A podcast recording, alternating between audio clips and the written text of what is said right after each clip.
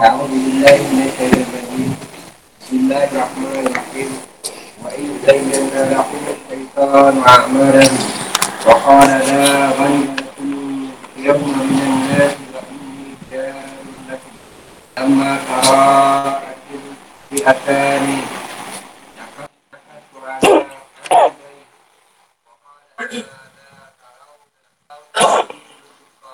ترون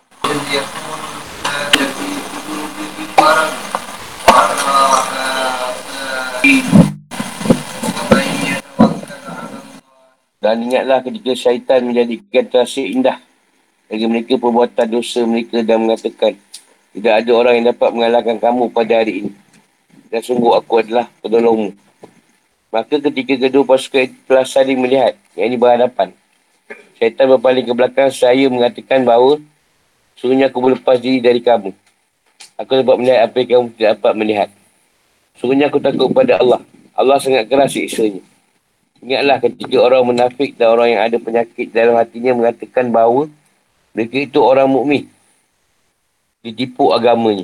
Allah berfirman, bahawa siapa bertawakal kepada Allah, ketahuilah bahawa Allah Maha Perkasa dan Allah Maha Bijaksana.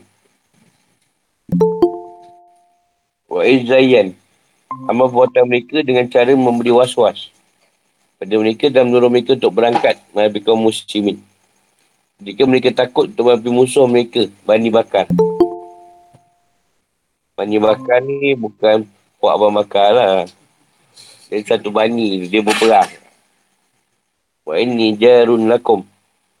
Ini ucapan Iblis yang datang pada mereka dengan menyerupai Surāqah bin Mālik bin Ju'sham, seorang pemimpin daerah itu. Ha, ni, ayat ni menunjukkan bahawa Iblis tu boleh menyerupai kita dalam mendatangkan kejahatan. Dia menyerupa siapa yang dia nak. Falamma tara'aita fi'atan, saling berhadapan, bertemu dan mendekat antara kelompok muslim dengan kelompok kafir. Macam dia dah berhadapan lah, perang tu dia dah menghadap. Dia taklah dekat sangat, ha, jauh jugalah. Lakasa ala akibat, maksudnya mundur dan lari.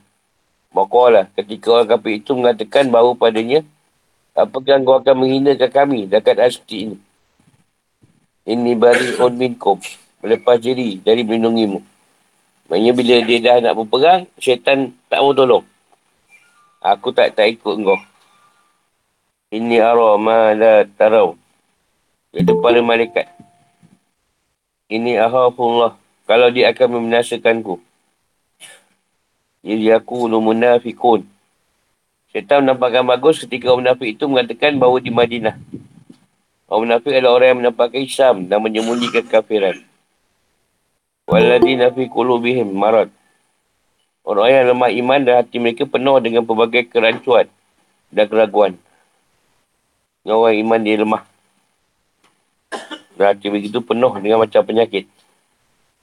Warahaula idinuhum, maksudkan mereka adalah orang muslim telah ditipu oleh agama sehingga mereka merasa kuat dan mereka menyangka bahawa mereka akan kuat dengan agama itu. Dan akan dibenarkan agama tersebut sehingga mereka kaum muslimin datang dengan jumlah sedikit, iaitu sekitar tiga ratus berapa belas sahaja, tiga ratus tiga belas, dengan menghadapi pasukan yang sangat banyak, iaitu lebih kurang seribu pasukan. Seribu pasukan tu seribu orang. Semua itu kerana kaum muslimin menurut kaum kafir mengira kerana mereka akan menang dikarenakan agama mereka. Atas tuduhan kaum kafir itu, Allah subhanahu wa taala menjawab, wa man yatawakkal 'ala Allah, artinya siapa yang percaya pada Allah, saya akan menang. Fa inna Allaha 'aziz, maksudnya menguasai segala sesuatu. Allah berkuasa membuat jumlah sedikit dan lemah mengalahkan jumlah yang banyak dan kuat. Hakim, dan setiap dilakukannya. Ya Allah bijaksana dan siapa yang dirancangkan.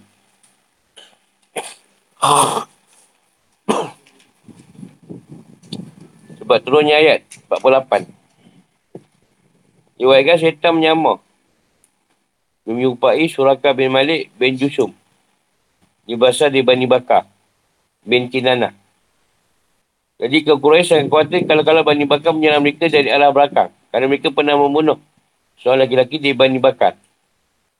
Allah subhanahu wa taala menjelaskan apa yang dikatakan syaitan kepada mereka. Ad-Dahak mengatakan bahawa Iblis datang kepada mereka pada hari Badar dengan bendera dan pasukannya. Dia bisikkan dalam jiwa orang kafir bahawa mereka tidak akan kalah kerana mereka berperang membela agama nenek moyang mereka. Sebelum perang macam, macam-macam siap buat panji syaitan ni. Perang dia lari. Al-Baqi dan yang lain meriwayatkan dari Ibn Abbas bahawa ia mengatakan bahawa Allah subhanahu wa taala membantu Nabi-Nya Muhammad. Orang beriman dengan seribu malaikat. Jibril dengan lima ratus malaikat berada salah satu sayap pasukan. Saudara Mikail dengan lima ratus malaikat lain berada di sayap pasukan yang lain. Jibril datang dengan satu pasukan di kalangan syaitan. Bawa sebuah bendera dan menyamar sebagai laki-laki dari suku Bani Mutlis. Ada syaitan yang menyamar sebagai Surāqah bin Mālik bin Ju'sham. Syaitan tersebut mengatakan bahawa kepada orang musyrik ngara libu lakum. Al-yawma minan nasi wa inni jarun lakum. Bila pasukan sudah saling berhadapan, Abu Jahal berdoa, "Ya Tuhan, mana antara kami yang lebih benar? Tolonglah."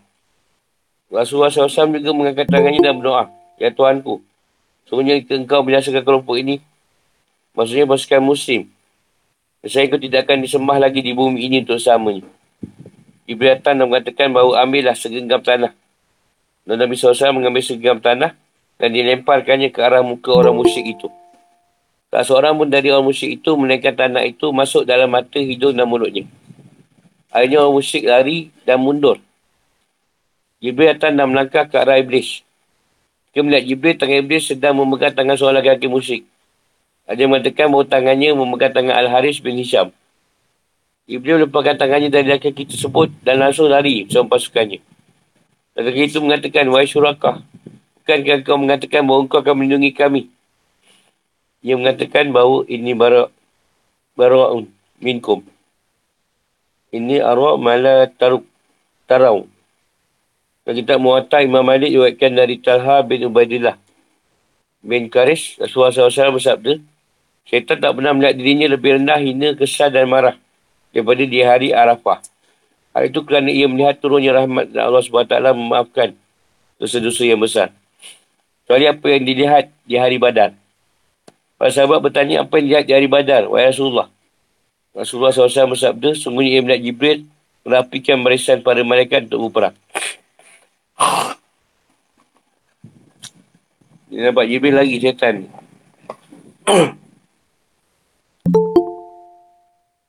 Betul, hari Arafah tu pun dia lemah. Sebab Allah ampunkan semua dosa-dosa yang besar. Siapa yang minta ampun lah. Sebab turunnya ayat empat puluh sembilan. Diriwayatkan dari Mujahid bahawa ia mengatakan bahawa yang maksud adalah berapa orang kalangan Quraisy, iaitu Qais bin Walid bin Mughirah, Harits bin Zam'ah, Harits bin Zam'ah bin Aswad bin Muttalib, Ya'la bin Umayyah dan Al-Ash bin Munabbih. Mereka berangkat bersama suku Quraisy dari Mekah dalam keadaan ragu-ragu atau was-was.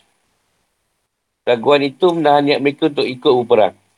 Namun ketika melihat sedikitnya jumlah sahabat Rasulullah sallallahu alaihi wasallam, mereka mengatakan bahawa mereka ditipu oleh agama mereka sebab mereka berani untuk maju.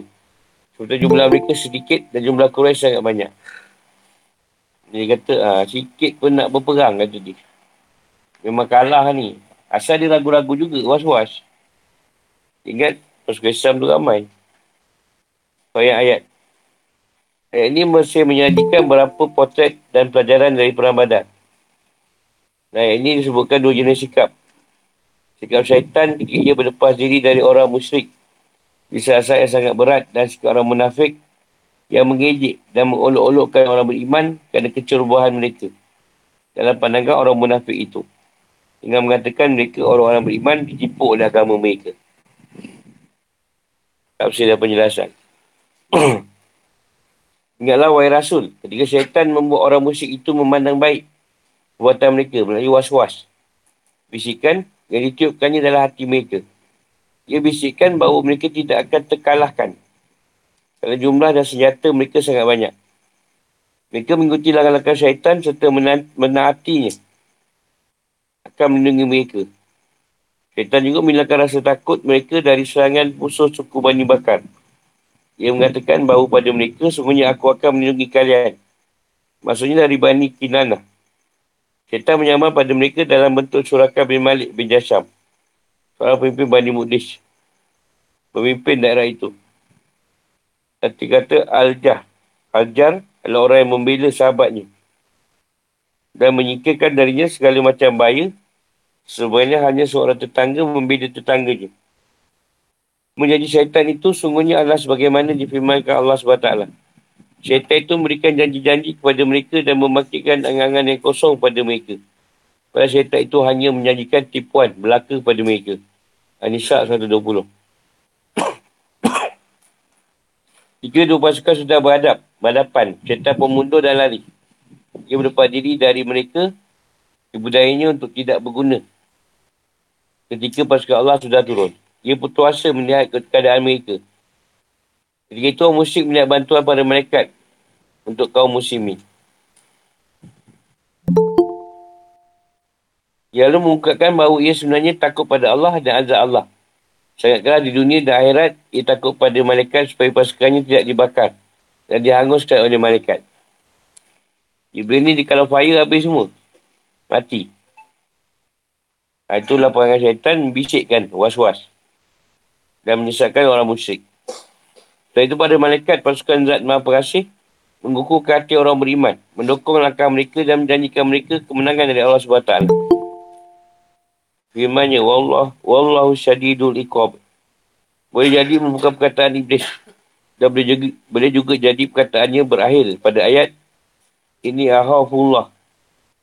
Allah subhanahu wa taala melanjutkannya dengan firmannya sebut. Sebab kenapa bentuk Iblis diubah menjadi bentuk Surāqah adalah untuk menampakkan sebuah mujizat besar bagi Rasulullah sallallahu alaihi wasallam. Kerana ketika kafir Quraisy kembali ke Mekah, mereka mengatakan bahawa mereka telah mengalahkan Surāqah. Hal itu sampai pada Surāqah, ia mengatakan bahawa, demi Tuhan, aku tak tahu kalian pergi perang sampai datang berita padaku bahawa kalian telah kalah. Setelah itu baru mereka sedar bahawa orang itu bukan Surāqah, mereka syaitan. Surāqah pun pelik, ya aku pun tak tahu. Kau kata aku pula. Itulah sikap syaitan. Allah subhanahu wa taala menjelaskan sikap orang-orang munafik. Allah subhanahu wa taala berfirman, wa iz yakunul munafiqun wa allazina fi qulubihim marad. Ingatlah wahai Nabi ketika orang munafik dan yang hatinya sakit, hatinya lemah iman dan akidahnya, ketika melihat jumlah kaum muslimin sedikit dan jumlah musyrikin banyak. Mereka mengatakan, wa rahaula idinuhum. Maksudnya orang muslim itu ditipu oleh agama mereka. Mereka merasa kuat. Merasa jadi kuat dan yakin bahawa mereka akan menangkan agama itu. Sehingga mereka datang hanya dengan jumlah tiga ratus dan berapa belah pasukan saja menghadapi pasukan yang berjumlah ribuan. Dan ini benar menurut logik. Logik akal lah. Kurang keseimbangan kedua pasukan. Logik dalam ketenteraan. Pasukan itu tak seimbang. Satu banyak, satu sikit. Pada pandangan mata manusia, biasanya akan kalah. Sikit akan kalah. Akan tapi itu dalam neraca dan pandangan Allah subhanahu wa taala tidak selalu demikian. Berapa banyak kelompok kecil mengalahkan kelompok besar dengan izin Allah. Dan Allah berserta orang yang sabar. Al-Baqarah dua ratus empat puluh sembilan. Dan itu ayat-ayat Allah subhanahu wa taala berfirman, Umar yang tawakal Allah. Maksudnya siapa yang menyerahkan segala usahanya pada Allah, percaya dan mengadu hanya padanya. Dia akan menolong dan mendukungnya. Allah subhanahu wa taala maha perkasa, maha mengalahkan dan tidak terkalahkan. Dia maha bijaksana dalam segala yang dilakukan dan diperbuatnya. Dia maha mengetahui tentang makhluknya dan dia akan bantu siapa yang dikehendakinya. Apalagi sunnahnya sudah berlaku. Bahawa dia akan membantu yang benar ketika melawan yang batil. Dan memenangkan sedikit dan lemah. Kadang yang banyak dan kuat. Ayat wallazina fi qulubihim maradu. Boleh jadi merupakan sifat orang munafik. Dan menjadi yang dimasukkan ialah orang yang hati mereka belum kukuh dalam Islam. Jadi orang yang baru masuk Islam. Nama yang lebih utama adalah bahawa sebenarnya kedua golongan ini sama. Iman dia belum kuat lagi. Mudah ditipu oleh syaitan. Kehidupan atau hukum. Alangkah miripnya sikap orang-orang munafik itu dengan sikap syaitan. Iaitu sikap orang seorang pecundang yang hanya mahu menuntun. Menolong pada keburukan hingga melepas diri dari ikut serta. Kisah yang berat dan sulit. Syaitan memberikan bisikan yang batin pada para pengikutnya. Namun ia sendiri tak mau ikut dalam hal yang ia nampak bagus. dia nampakkan bagus dan dia goda manusia untuk itu. Kerana itu seharusnya orang yang berakal waspada terhadapnya. Fikirkan akibat dari segala sesuatu. Tidak terikut-ikut dalam arus hawa nafsu serta was-was atau bisikan syaitan. Siapa yang tersirit dan terbawa dalam arus syaitan, Allah akan menyiksanya dengan siksa yang berat. Ada pun orang munafik, orang yang menampakkan keimanan dan menyembunyikan kekafiran. Dan orang-orang yang di hati mereka ada penyakit. Orang yang sentiasa ragu di mana mereka di bawah dari orang munafik. Mungkin kerana mereka baru masuk Islam sehingga dalam jiwa mereka masih terdapat kelemahan, niat dan keyakinan. Mereka biasanya memancing di air yang keruh, memanfaatkan setiap kesempatan, mengadu domba, menunggu waktu yang tepat untuk bergabung dengan yang menang. Melancarkan keraguan tentang kekuatan orang-orang beriman dan menuduh mereka terlalu ceroboh dan bodoh. Dan jumlah dan senjata mereka sedikit melainkan jumlah dan senjata yang banyak. Allah subhanahu wa taala memumpuskan harapan kedua kelompok itu, syaitan dan orang munafik. Dia bantu kelompok yang beriman yang sedikit itu untuk menghadapi kelompok yang kafir dan banyak. Ya Allah selalu membantu dan memenangkan siapa yang dikehendakinya. Bahawa siapa yang bertawakal kepada Allah, menyerahkan segala urusan padanya, percaya dan mengadu hanya padanya, cukuplah Allah subhanahu wa taala sebagai penolongnya. Itu pakai syaitan lah. Dia asut-asut, tiba masa dia lari. Ada soalan?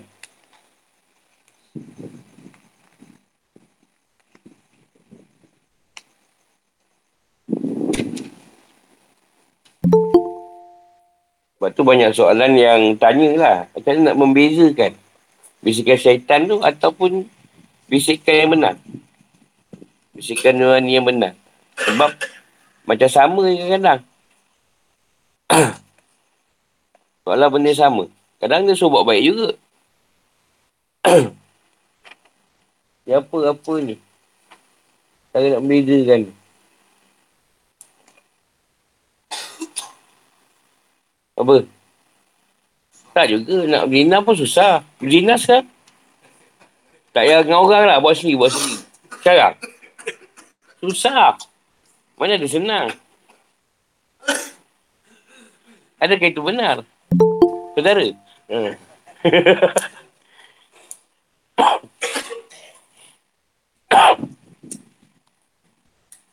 Itu benda tu subjektif. Macam mana?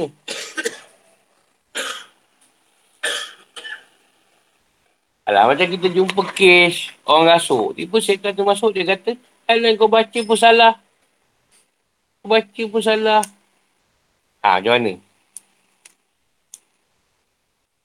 Ada ke kita datang dari baca kursi boleh salah? Dia nak psycho supaya orang lain yang dengar tadi mengata kita. Kan? Ada kata kita baca salah. Padahal kita baca betul. Dia psycho kita. Supaya orang lain memandang yang kita ni baca pun tak betul. Padahal tu daripada kecil baca ayat kursi mana ada lagi. Kan? Nak tajwid macam mana lagi. Tu lah ayat bacaan dia kan. Kau membaca tu. Dia boleh kata salah pula. Tak betul. Dia nak lemahkan kau. Supaya kau punya kau down. Bila kau down kat situ kau dah macam dah kalah lah. Lama aku baca pun dia kata salah. Tak percaya. Kalau kau kena macam tu, kau suruh dia pula baca. Ah, aku okay. Kau kata kau baca salah, kau baca betul. Dia tak nak baca. Dia takkan baca ayat kursi tu. Tapi tak ada orang nak ikat macam tu. Dah kena macam tu, terus je lemah je. Alamak, aku dah baca salah. Orang lain dah tengok tau. Bapak-bapak pesakit dah tengok. Alamak, ustaz lah. Silap ustaz panggil dia.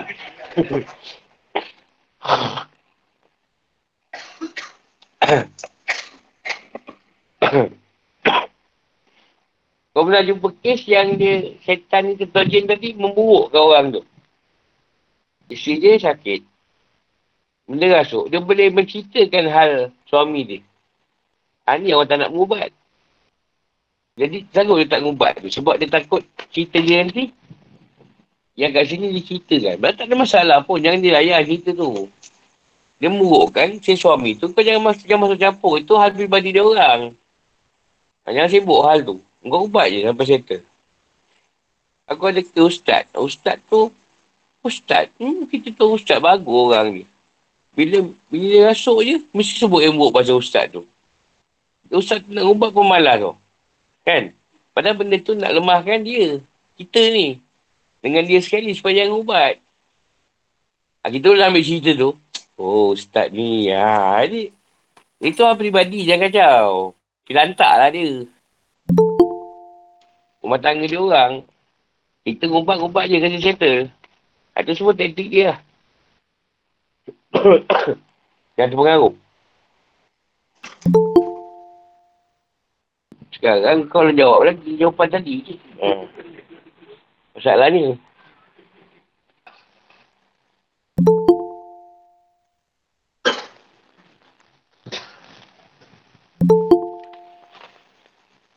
Jadi setan ni kerja dia melemahkan. Dia dah tak ada power ni sebenarnya. Terus dah kita hentak. Eh, dia cuba lawan juga. Soal dia power lagi. Kalau kau perudur habis. Nah itu yang last ni tu. Dia nak speed yang last.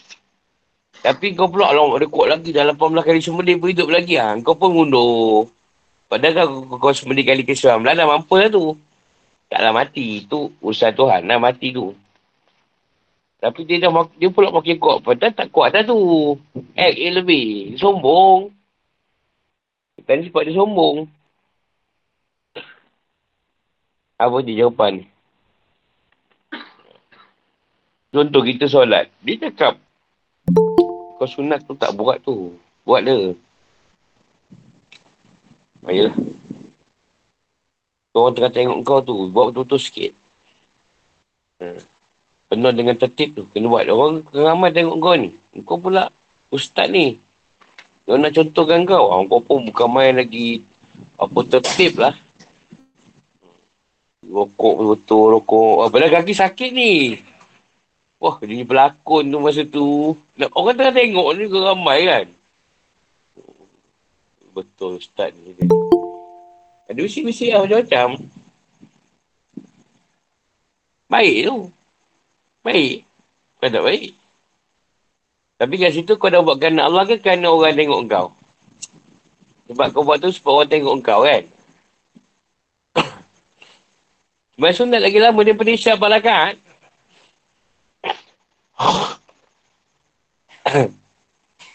Dia pula cakap baca satu-satu. Jangan laju sangat.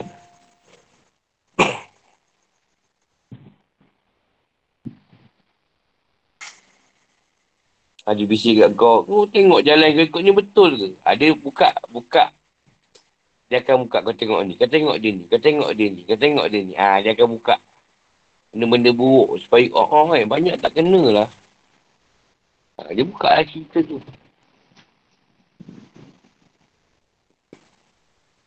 Kat situ, kau akan patah balik lah. Was-was. Bawah dah masuk.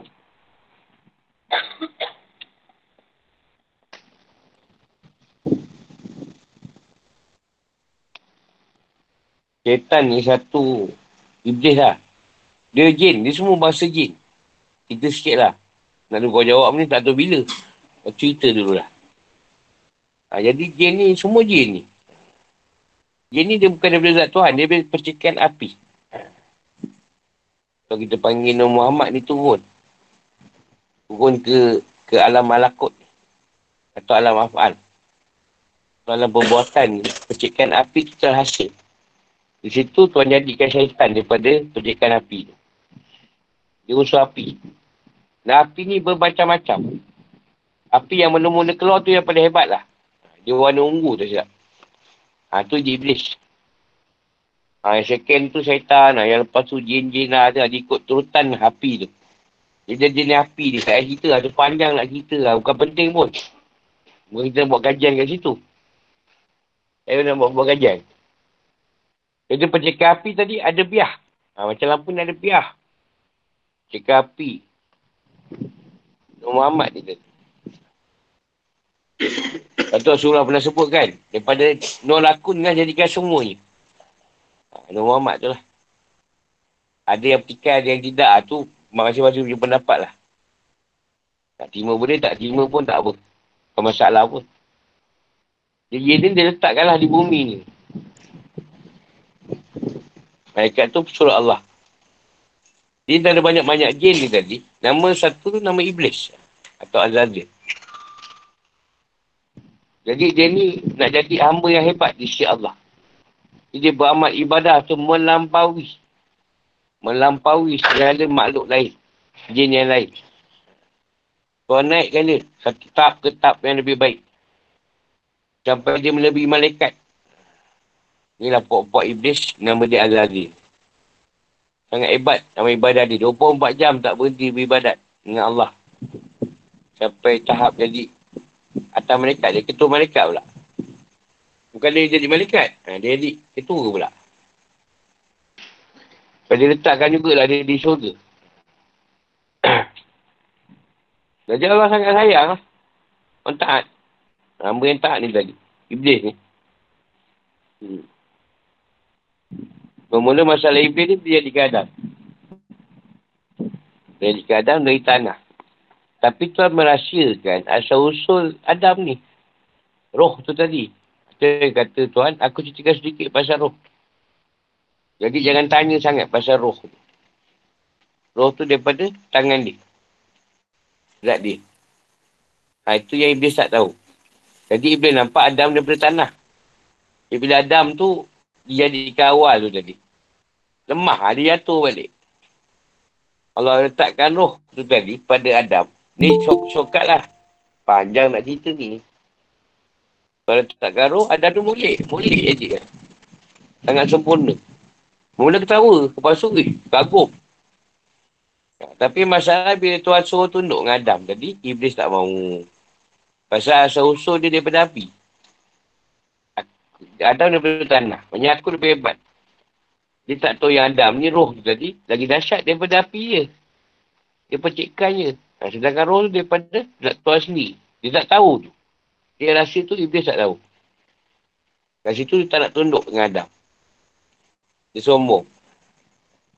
Kat sini lah. Asal-usul dia kena. Kena buang lah.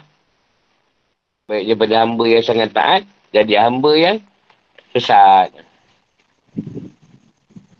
Dia kata, Ya Allah, kau hukumkan aku sesat. Aku akan sesatkan Adam hingga kiamat, kata dia. Jadi siapa yang hukum dia sesat? Yang kata iblis sesat siapa? Tak, yang kata dia sesat siapa tak betul? Tuhan ke? Eh, apa salah iblis nak kata dia sesat? Ha, Allah dah hukumkan dia sesat. Aku akan sesatkan semua anak Adam. Jadi siapa yang mengikut Allah, dia akan kata sesat tak? Siapa jana Adam yang mengikut Tuhan, dia akan kata sesat tak? Ha, macam kau jumpa aku, lagi kau jumpa orang lain, dia sesat tu kata dia. Tapi kalau aku ikut, dia tak sesat. Betul-betul. Jadi barang siapa yang Allah hukumkan benar, iblis akan hukum sesat. Ha. Siapa yang Nabi tak kena sesat? Kau beritahu kau satu? Nabi yang tak pernah dikatakan sesat. Kau carilah kalau ada. Kan? Jadi kerja dia menyesatkan orang. Orang yang benar dia kata sesat. Yang sesat dia kata benar.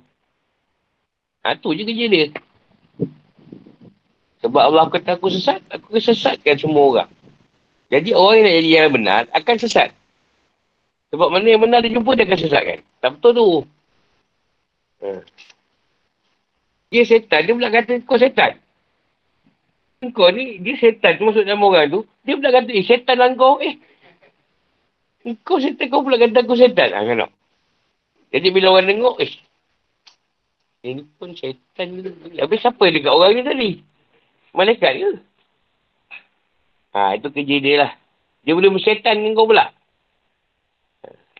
Tak pernah kena ke? Aku punya kali kena tu. Kau ni setan lah kata dia. Kau tanya dia balik, eh kau siapa pula? Pada aku setan kau siapa? Atau asal usul lah. Asal usul. Macam mana disesatkan Adam? Orang kata jangan makan buah kudi. Buah lah, dia tak sebut kudi. Kita sebutlah kudi. Dia sebut kudi. Dia kata dengan awal, kalau kau makan kudi ni, sebenarnya ni dah rahsia. Rahsia yang kau akan kekal di syurga selama-lamanya. Kau tengok tu. Yang Tuhan tak bagi haram tu tu yang dia suruh. Jadi kau fahamlah kat situ, iblis akan pusingkan cerita. Benda yang tak ada, dia suruh kau cari. Benda yang dah nyata, Tak ada. Itu yang kita sibuk main dengan benda mistik. Cari harta yang, harta tersembunyi, benda-benda yang tak nampak dia suruh cari kan. Ha. Kau tak ada kerja lain, kita cari benda tu sampai ke tu. Dalam, dah tu berusaha tu kena tipu. Kalau kau berusaha niaga, dah lama kaya tu. Kan? Kau duk cari sana, jumpa Tok Moh sini tu. Eh, kau nak cari ni lah, cari ni, cari ni. Itu je asal usul. Benda yang Tuhan kata, tangan, kau nak pergi cari juga. Nak nak juga buat. Kau kena lah. Jadi awak pun kakak, rupanya Tuhan nasirkan daripada kita yang Yahudi ni, boleh kekal kat syurga. Eh, asal Tuhan tak beritahu? Eh, Iblis pula yang beritahu kau. Kan? Oh, Allah pula berhasilkan kau, Iblis pula tahu. Itu buat mainan dia. Jadi kau banyak dipermain je lah dengan dunia ni. Hmm. Yang tak betul, dia akan suruh kau ikut. Yang betul, jangan. Benda yang boleh menghasilkan kau senang, dia kata tak betul. Ha, yang ni betul ni. Ni saham ni masuk sepuluh ringgit dapat sepuluh juta. Ha.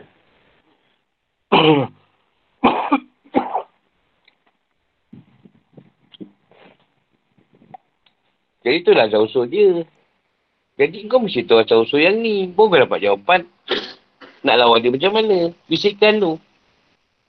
Benda yang dah nyata, baik elok buat kan. Buat apa nak cik rahsia Tuhan yang kata tak payahlah cik rahsia ni. Bukan untuk cerita kau.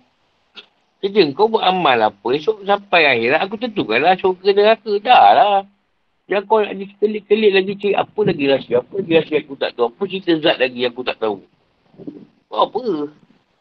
Jadi suruh. Kau dapat cerita pun dah bagus lah. Tak payahlah sibuk nak faham. Dia pun kalau aku rasa nak cerita. Jadi ramailah orang yang disesatkan dengan cara mencari benda-benda yang tersembunyi. Kan? Ni yang tak perlu nak buat. Bukan kau dapat cerita tu. Kau lebih baik. Adakah sebab kau pergi umrah cuma ajar suat? Kau, kau pun masuk syurga. Ataupun kau semayang kaji semayang, kau pun doa kau makbul. Tentu. Dia, Tuhan sebut je makbul. Kedanian kau lari tak makbul juga. Itulah keputusan asal usul tu. Jawapan dia kat situ. Benda yang benar dia tak bagi ikut. Yang tak betul dia suruh kau buat. Itu je. Dia suruh sikit rahsia lagi, rahsia.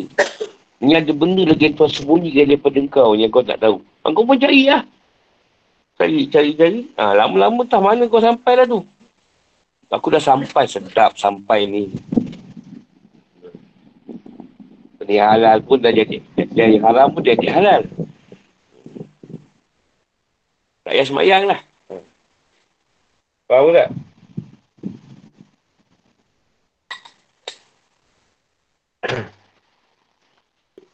Engkau tanya gangguan daripada mana?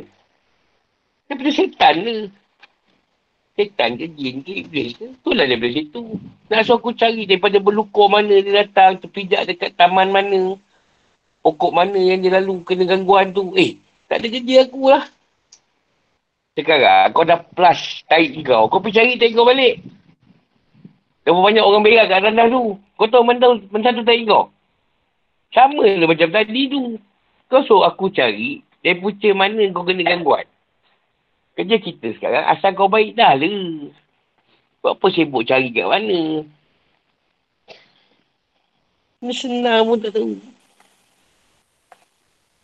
Dia cerita ni kau dah tahu gangguan dia je setan. Tak usah tanya. Bila kau tanya, dia suka. Tengok tu manusia bodoh. Dia cari-cari lagi. Kerana memang kerja aku kacau kau. Dah lah. Kau dah tahu dah lah. Apa dia daripada mana? Memang dekat rumah kau kena kan? Daripada rumah tu lah. Takkan daripada supermarket.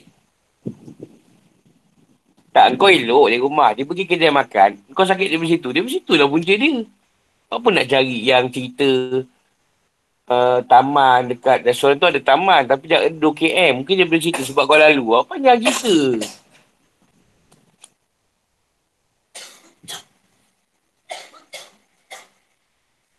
Aku boleh nak tipu orang. Kau sediakan projektor, nyorokkan.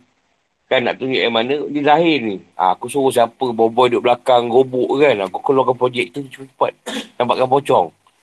Ha, tu nampak tu gangguan tu. Boleh je. Nak tengok sangat kan, hantu tu. Takkan nak bagi nampak lari. Takut. Tak nampak nak tengok.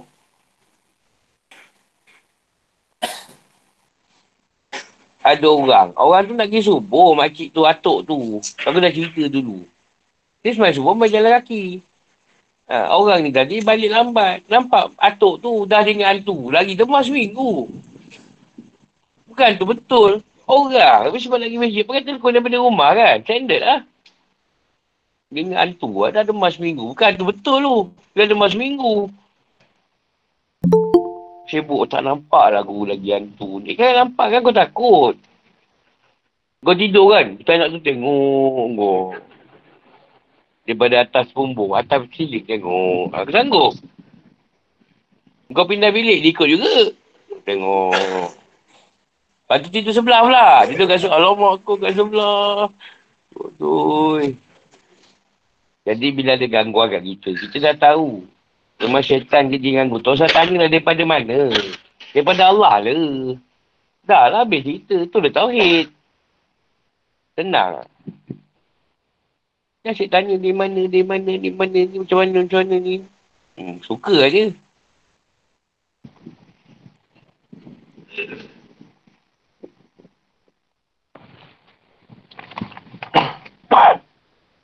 Soalan.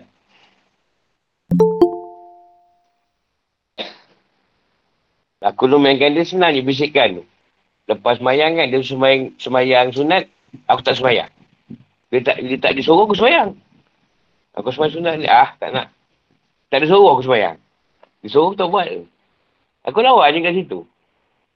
Dia kata pelan-pelan, apa duit apa aku, aku nak laju, nak cepat. Banyak kerja. Lawan je. Kalau dia kata, buat laju sikit, ah, aku ni suka nak buat slow.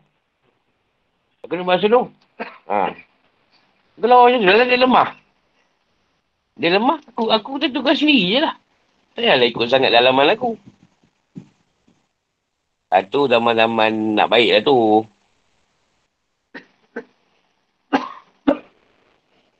Aku juga subuh kan pun, dia, dia main juga kat situ. Main subuh lah apa kan. Baru cukup lima waktu. Ha, aku saja tak nak tak semayang. Aku bangun orang-orang tu kan. Aku orang aku serokok je. Dia sakit hati je tengok. Aku tak tahu je. Lepas tu kan dia tak ada bunyi apa pun aku semayang. Geram je. Dan so aku cukup semayang lima waktu konon. Okay, aku cukup hati aku, aku riak lah. Aku cukup lima waktu. Tapi setiap orang tak sama. Bisikan tu. Aku tengok-tengok lah macam mana. Kau tak faham tanya aku. Sebab murid rasanya hujan dia tak berat sangat. Sebab aku nak buat kajian. Bisikan dia tu. Ha, contoh ubat lah. Ha, itu bagi banyak duit. Ha, kau kena ubat dia dulu. Ha, tu tak bagi sangat. Itu genian lah. Ha, tu main permainan juga tu. Ha, dia tukar kan. Yang bagi banyak duit tu last kali. Yang tak ada duit tu awal. Lawan kat situ. Ha. Jangan kira ada duit tidak. Dahulu kau tak ada duit tu dulu. Kan yang masuk surga ke kau miskin dulu. Kau orang kaya. Ha. Tapi tak ada busik kan kau suami yang kau pula nampak duit kat situ. Wah. Ini can besar ni. Kereta mas. Boleh tahan kereta dia ni. Banyak permainan ni.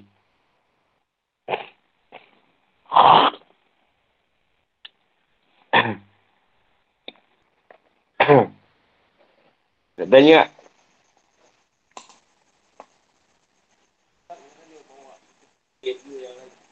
Dia solat ni, masa takbir tu kau dah kosong.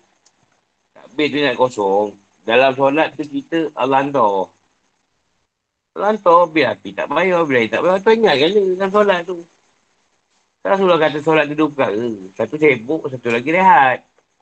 Kalau kita solat tu kosong, rehat lah tu. Kalau solat tu sibuk, macam-macam tu ingat kan. Kau tahu orang lembaya lah, apalah ni, dia tu lah. Anak kau ni suruh nak kahwin ke, mana nak cari duit ke, apa ke. Tak ada cerita tu. Itu petunjuk Tuhan lah bagi. Yang solat tu. Dan nak kalau kita sembang jemaah lagi senang masuk cerita. Tapi kalau dah dalam solat, masa takbir pun dah macam-macam cerita. Ah tu kena tunggu dulu. Masa takbir dia kena kosongkan betul. Takbir tu kosong, dalam solat tu Allah hantar cerita. Jangan letak cerita dia hantar, nanti dia suka. Letakkan Tuhan, dia kalah lah. Faham tak? Ha, yang masa takbir tu, dia punya ihram tu, kena kosong. Kalau takbir tu kalau sudah elok, tak ada fikir apa, ha, dalam solat tu lah yang hantarkan. Ingatan, ingatan. Ingat, ingat ni, ingat ni. Kadang soalan ke apa ke, ha, tu Tuhan dia hantar. Yang masalah dia, masa takbir tak kosong. Jadi lukisan kat luar, buat masuk dalam. Lepas tu kalau kita tak kosong, takbir tu tunggu dulu. Tunggu kat kosong pun takbir. Kau takkan usali, usali, usali je lah. Usali, us, usali, usali apa ni? Ha, tu tak kosong tu. Kalau dia kosong, dia terus je direct. Usali pada maghrib, ah, terus je. Kalau tak kosong, dia usali-usali lah kerja tu lah. Usali pada maghrib, ni adaan ke? Keadaan ni. Ha. Padahal subuh dah pukul sepuluh. Keadaan ke? Apalah adaan? Di permulaan tu. Kalau takbir tu kosong, macam cerita keadaan yang, yang senang, yang tak ada apa-apa cerita, ah dia, dia okey. Kalau ada tu tunggu dulu lah, kos, kosongkan dulu. Masa takbir tu. Sebab takbir tu kat situ lah. Mula solat tu. Masa takbir pun kau duk fikir, ah, dia buat masuk lah dalam tu. Dalam kau punya solat. Lukisan macam-macam. Masuk. Dah tenang apa pun kau sali. Abu sali apa. Sali pada apa tak kisahlah. Lepas tu buat takbir. Tadi kau tengok orang takbir, lepas balik kan. Dia tak boleh masuk kata dia. Dia tak kosong kan tu. Dia tak kosong. Niat memang tak boleh masuk. Ada dulu orang belajar hakikat. Cikgu aku juga. Dia nak masukkan takbir tu. Dia pusing kau kan. Oh dia pusing. Oh. Kau tak masuk. Kita orang ni, dia jadi imam. Tak edit. Betul Allah. Dia pusing tu lama. Dia nak masukkan bar tu. Belajar hakikat mungkin cara dia macam tu lah. Dia nak kosongkan tu lah. Dia, dia elak agak serangan tu ke apa. Allahuakbar lah. Macam-macamnya bagian, pakaian.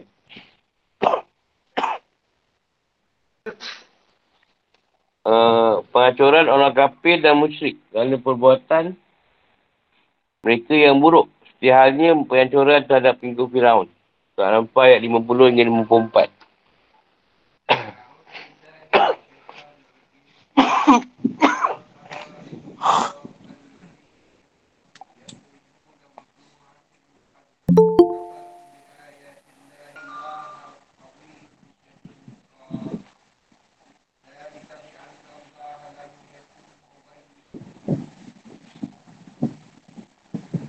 Dan kami annallaha lam yakun bainahum ala qawlin hatta yubayyiru ma bi anfusihim annallaha sami'un alim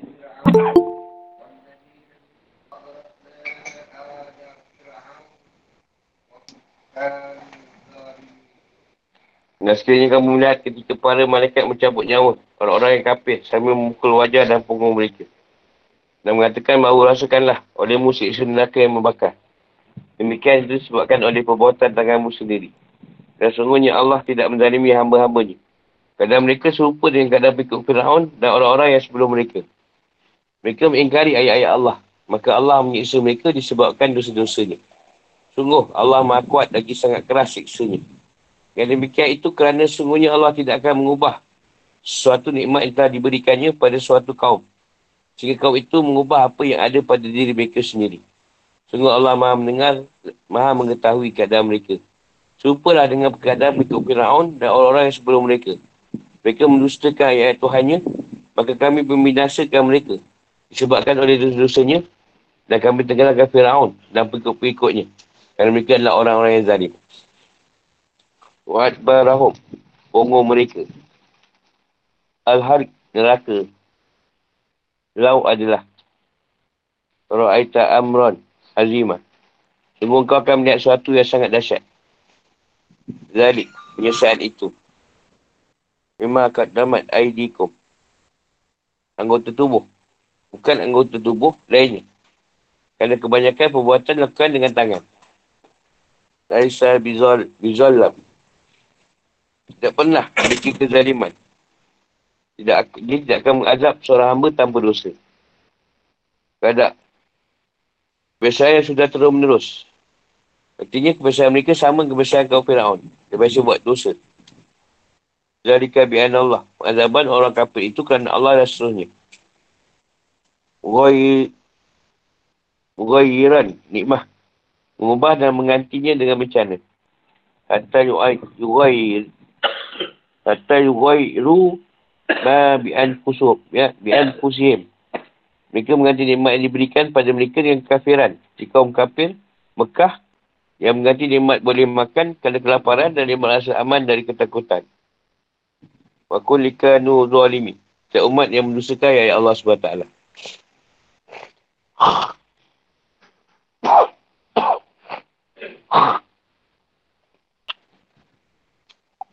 So, ayat-ayat. Allah subhanahu wa taala menjelaskan keadaan orang musyrik Mekah. Jika mereka pergi untuk merangi orang beriman dengan pandang sombong dan riak. Serta bagaimana syaitan membuat mereka memandang bagus perbuatan mereka dan ucapan orang munafik. Untuk melemahkan orang beriman. Allah subhanahu wa taala kemudian menjelaskan keadaan kematian mereka serta azab yang mereka terima di waktu itu. Tak usah ada penjelasan. Kalau kau melihat, wahai Muhammad. Ada orang kafir ketika malaikat mematikan mereka, sungguh kau akan melihat sesuatu yang sangat dahsyat, hebat dan sulit diungkapkan. Para malaikat akan memukul wajah dan punggung mereka dengan pemukul dari besi dan mencabut nyawa mereka dari tubuh mereka dengan sangat keras. Saya mengatakan bahawa kepada mereka, rasakanlah azab neraka di akhirat nanti. Inilah peringatan untuk mereka tentang azab yang lebih berat yang tengah menanti mereka. Azab yang berat dan pukulan yang hebat itu adalah disebabkan oleh perbuatanmu yang buruk. Dan segala kemungkaran yang kamu lakukan seperti kekafiran dan kezaliman selama hidupmu di dunia. Pelbagai kemaksiatan itu dinisbahkan pada tangan. Meskipun kadang-kadang dilakukan oleh anggota tubuh yang lain. Seperti kaki dan indera manusia. Perbuatan salah ni dengan tangan. Kerana kebanyakan perbuatan dilakukan oleh tangan. Sebab Allah berikan balasan padamu dengan balasan tersebut adalah sebuah bentuk keadilan. Dan bukan bentuk kezaliman, kerana Allah subhanahu wa taala tak pernah menzalimi seorang pun dari makhluknya. Dialah yang maha bijaksana, yang sangat adil dan tidak pernah sama sekali berlaku zalim. Dia akan meletakkan timbangan yang adil di hari kiamat nanti. Dan akan berikan pada setiap orang apa yang sudah menjadi haknya. Tak seorang pun akan dizalimi. Dan sebuah hadis kursi yang diriwayatkan oleh Imam Muslim dari Abu Zar. Rasulullah sallallahu alaihi wasallam bersabda. Sungguhnya Allah subhanahu wa taala berfirman, wahai para hambaku. Sungguhnya aku telah mengharamkan kezaliman terhadap diriku dan aku jadikan ia haram terjadi antara kamu. Maka janganlah kalian saling berlaku zalim. Wahai para hambaku, sungguhnya apa yang kamu lihat di hari kiamat nanti hanyalah amalmu yang aku kumpulkan untukmu. Siapa yang mendapatkan catatan amalnya baik, maka pujilah Allah. Tapi siapa yang dapatkan lain dari itu, maka janganlah kau sesali selain dirinya sendiri. Riwayat Muslim. Ya Allah berikan perbandingan dan perumpamaan untuk azab yang ditimpakan pada orang musyrik. Dia berfirman, Kada'bi ila Fir'aun. Maksudnya Allah subhanahu wa taala melakukan orang musyrik yang mendustakan risalah Nabi Muhammad dan mengkafirinya sebagaimana dilakukan oleh umat terdahulu yang mendustakan Nabi mereka. Jadi hal kupur ni biasanya mengikut contoh pengikut Fir'aun yang kupur. Zaman Nabi Musa. Ya Allah balas dengan terjadinya pembunuhan dan penawanan. Hanya orang Quraisyah. Terhadap mereka di Perang Badar. Sebagaimana mereka, pengikut Fir'aun dibalas dengan ditenggelamkan. Mereka di laut. Orang musyrik dan kafir itu mengingkari ayat Tuhan mereka. Allah subhanahu wa taala menyaksikan mereka disebabkan dosa-dosa mereka. Dan dia disiksa dengan seranzat yang perkasa. Jadi ketentuan dan sunnah yang berlaku pada dua kelompok tersebut sama. Dan bahasa ini sesuai dengan apa amal perbuatan dilakukan. Inna Allah qawiyyun shadidul iqab. Allah maha kuat, tidak ada yang dapat mengalahkannya. Tentang ada yang boleh lari dari azab ni. Pembuhari Muslim dari Ibn Majah. Buatkan dari Abu Musa Asyari. Pada Nabi sallallahu alaihi wasallam bersabda. Sebenarnya Allah subhanahu wa taala terkadang membiarkan seorang yang zalim. Sampai ketika dia ingin menyiksanya dan dia tidak akan dapat lepas. Atau menghindar.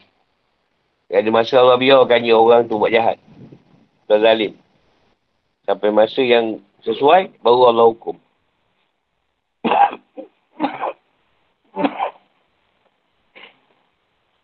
Allah subhanahu wa taala jelaskan tentang kesempurnaan keadilannya dalam segenap hukum-hukumnya kerana dia tidak akan mengubah nikmat yang telah diberikan pada seseorang kecuali disebabkan oleh dosa yang dilakukan seorang itu. Jadi azab yang datang kerana perbuatan yang buruk dan kemenasaan orang Quraisy kerana mereka kafir pada nikmat-nikmat Allah subhanahu wa taala. Sebenarnya adalah disebabkan sunnah dan hikmahnya yang telah berlaku. Iaitu bahawa dia tidak akan mengubah nikmatnya terhadap satu kaum sehinggalah kaum itu sendiri mengubah keadaan mereka sendiri. Sehingga mereka pun kafir kepada nikmat dan sombong dengan nikmat itu. Dengan demikian keadaan mereka layak diganti sebagai penduduk Mekah menggantikan nikmat makan setelah lapar dan rasa aman setelah takut dengan kekafiran. Allah Ta'ala berfirman, sungguhnya Allah tidak akan mengubah keadaan satu kaum sebelum mereka mengubah keadaan mereka sendiri.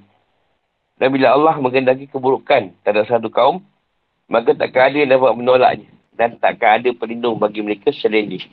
Al-Rad sebelas.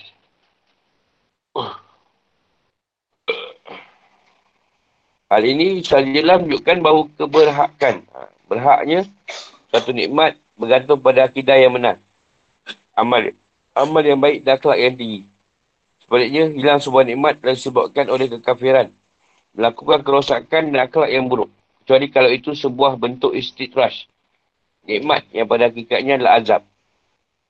Azab daripada Allah subhanahu wa taala. Dia berfirman dalam ayat lain. Kelak akan hukum mereka. Berasur-asur dari arah tidak mereka ketahui. Al-Kalam empat puluh empat. Seluruh manusia berada dalam kawalan dan kendali Allah subhanahu wa taala. Kerana itu dia berfirman. Wa anallahu sami'un alim. Dia mahu mendengar apa yang dikatakan oleh orang-orang yang mendustakan Rasul.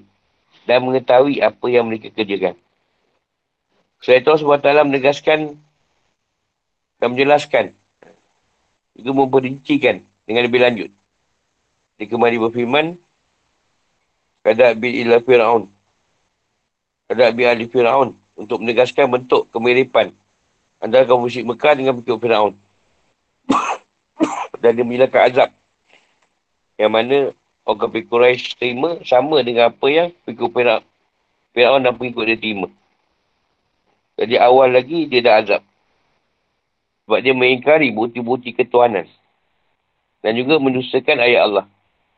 Artinya mengingkari penjagaan kebaikan dan nikmat Allah padahal ia sangat banyak. Dan beruntung diturunkan kepada mereka. Jadi ayat kafaru bi ayatillah. Bukan bukti tambahan terhadap kafir nikmat dan mengingkari kebenaran. Kesimpulannya, terlimpun dalam diri orang yang diazab itu dua sifat. Iaitu kafir, terhadap azab Allah dan keesaan Allah. Dan mengingkari nikmat yang telah dicurahkan pada mereka. Allah subhanahu wa taala mengakhiri firmannya dengan mengatakan, Wa kulikanu zalimin. Maksudnya orang musyrik Quraisy dan pengikut Firaun sama-sama zalim. Kerana diri mereka sendiri. Dengan kafiran dan kemaksiatan yang mereka buat. Mereka juga zalim terhadap manusia lain dengan pelbagai kejahatan mereka. Ya Allah binasakan mereka. Sebabkan zalim dan dosa-dosa mereka. Allah juga tarik nikmat yang pernah diberikan pada mereka. Sebab Allah tak pernah menzalimi mereka. Tetapi mereka lah yang menzalimi diri mereka sendiri. Artinya mereka yang sungguhnya zalim dengan menyerahkan diri kepada azab Allah subhanahu wa taala. Dan Tuhan tak pernah pun menzalimi siapa. Azab yang ditimpakan pada musyrikin Quraisy hanya berbentuk pembunuhan. Dan dicabutkan nikmat dari mereka disebabkan kafiran dan maksiat mereka. Adapun azab ditimpakan pada orang sebelum mereka adalah azab kemusnahan. Seperti tenggelam di mengikut Fir'aun. Angin-angin kencang pada kaum Ad. Suara yang sangat keras. Tariah pada kaum Samud dan sebagainya. Kehidupan atau hukum. Alangkah celakanya nasib orang kafir. Meskipun mereka bergurungan kekayaan dan harta melimpah sedemikian rupa. Pada akhirnya mereka akan mendapat tempat kembali yang paling buruk. Dan jika bahagian itu bukan dengan harta dan anak-anak seperti yang dibayangkan oleh orang-orang yang berpilihan dangkal. Bahagian sebenarnya adalah dengan keimanan, hati yang tenang dan memakmurkan dunia dengan amal soleh untuk akhirat. Alangkah celakanya orang kafir itu di setiap tempat dan setiap masa. Adakah saja mereka mahu mengambil pelajaran dari keadaan orang sebelum mereka yang telah mencatat sejarah Orang musyrik begitu sering menyakiti Nabi sallallahu alaihi wasallam dan orang beriman. Memerangi mereka tanpa kenal lelah dan menyita harta mereka di Mekah. Namun apa hasilnya? Apakah mereka dapat kebaikan dari semua itu atau malah keburukan dan kebinasaan? Akhirnya mereka terbunuh. Cara sangat mengenaskan di badan. Mereka dipukul sejadi-jadinya sebelum mereka dicabut dengan sangat keras nyawa mereka. Kalau keadaan mereka ketika diseksa daripada mereka diperlihatkan pada kita, itu kita akan melihat sesuatu yang sangat mengerikan dan tak boleh digambarkan. Ash-Shabasi mengatakan, ada seorang yang mengatakan bahawa kepada Rasulullah, Ya Rasulullah, sebenarnya aku melihat di punggung Abu Jahal ada suatu jejak sandan. Rasulullah sallallahu alaihi wasallam bersabda, itulah bekas pukulan malaikat. Dan mereka merasakan azab neraka sangat pedih nanti. Merasakan keadaan itu zahir dan batin. Penyiksaan di dunia dan akhirat bukanlah sesuatu yang zalim. Kata Allah tak pernah zalim pada para hamba. Setelah Allah jelaskan jalan-jalan kebenaran, mengutus pada Rasul, memberi mereka nikmat akal, kemampuan dan menyingkirkan segala penghalang menuju pada kebenaran. Jadi sebenarnya tugas mereka hanyalah menyibukkan diri dengan ibadah dan bersyukur, serta meninggalkan kekafiran. Kalau mereka tetap berada kekafiran dan kefasikan, berarti mereka telah mengubah nikmat Allah kepada mereka. Jadi dengan demikian layaklah kalau nikmat diurunkan pada mereka diganti dengan bencana. Ini bukti sangat jelas. Allah tak pernah memulai untuk menyiksa atau menurunkan bencana kepada seorang. Yang dilakukan hanyalah balasan terhadap kemaksiatan yang mereka lakukan sendiri. Kalau Allah subhanahu wa taala menciptakan mereka, jasad dan akal mereka sejak semula untuk neraka, sebagaimana dikatakan sebagai orang tentu hal itu tidak sejalan dengan keadilan, kebijaksanaan dan kasih sayang Allah subhanahu wa taala. Mereka sebenarnya serupa dengan kaum Firaun dalam kekufuran, kemaksiatan dan pengingkaran terhadap zat dan keesaan Allah. Kedustaan terhadap para Rasul dan mengganti nikmat yang berhak disyukuri dengan mengingkari dan membangkang. Sebenarnya bentuk perubahan nikmat Allah dilakukan oleh pengikut Firaun dan kaum musyrik Mekah adalah dengan balas nikmat tersebut dengan pengingkaran dan penyembahan terhadap Baal. Dengan demikian nikmat dan kemakmuran dicurahkan pada mereka seperti buah-buahan yang dilimpahkan di Mesir untuk kaum Firaun dan rezeki yang melimpah untuk penduduk Mekah akhirnya dicabut dari mereka. Kerana itu menjadi lebih buruk lagi. Jika Allah mengutus para rasul pada mereka, mereka mendustakannya, memusuhi dan bahkan berdia untuk membunuhnya. Akhirnya Allah mengubah keadaan mereka kepada yang lebih buruk dari sebelumnya. Nikmat tempoh waktu diberikannya pada mereka diganti dengan disegerakan azab dan siksaan.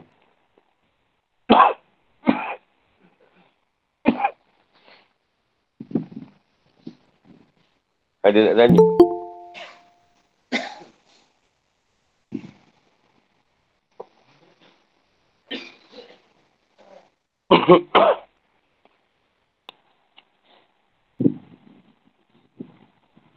Apa benda pula tu kok?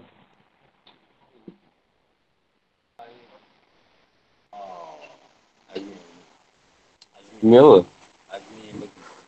Agni Majid. Ada dia suruh aku makan ni lah. Kena kusur pula.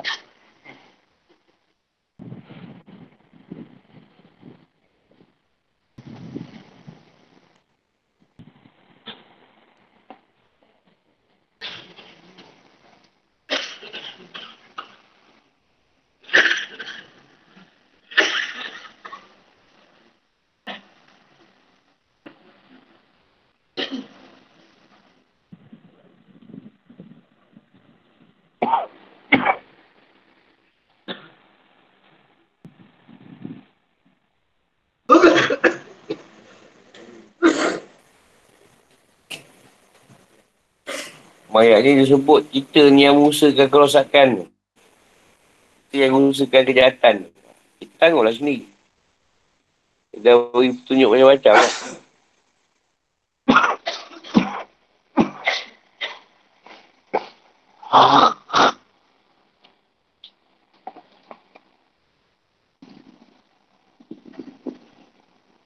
Kadang orang pula tanya kita, eh ustaz ni okey tak ustaz? Ustaz ni okey tak? Eh kenapa dia tak okey?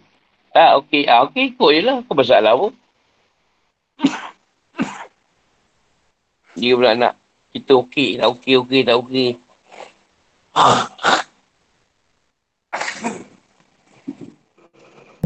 Asal okey, jalan je dia.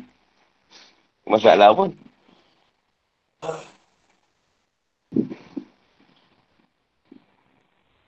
Sebab Allah sebut, ada juga orang Islam memang masuk neraka, tapi akhirnya masuk surga juga kan. Itu nama Allah lah. Tapi tu salah pegang. Ah, tak apa masuk neraka dulu, nanti masuk surga. Itu salah macam tu pula.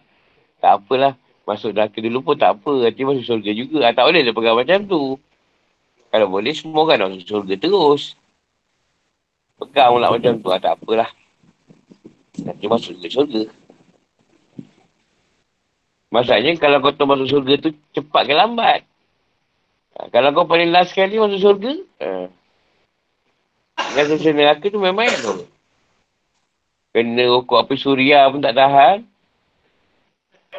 Tak payah dia. Bagi api neraka.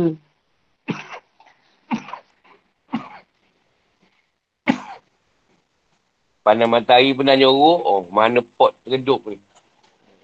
Pernah lari.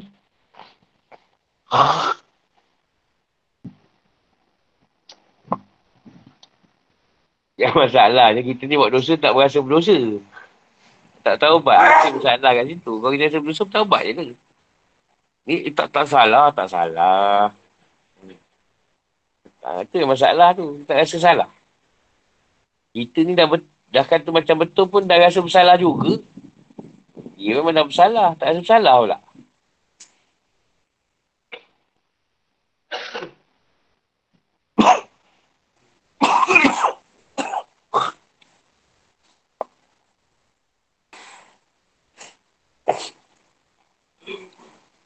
Tu yang masa tawab tu sound Indon yang bawa jemaah tu mengumpul ramai. Cakap pak, esok di di akhirat tidak ada macam ni pak.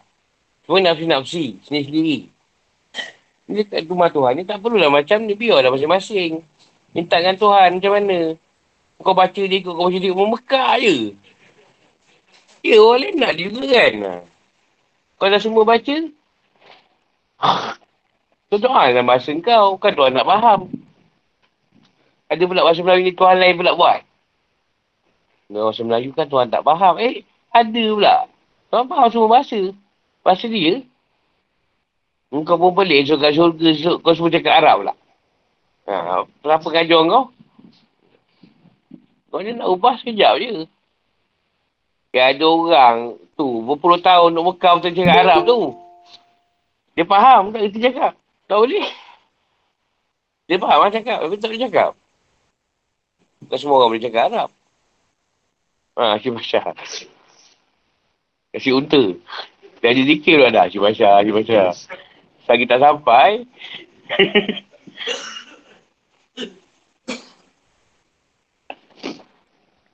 Sekarang kita jumpa lain-lain. Assalamualaikum warahmatullahi wabarakatuh.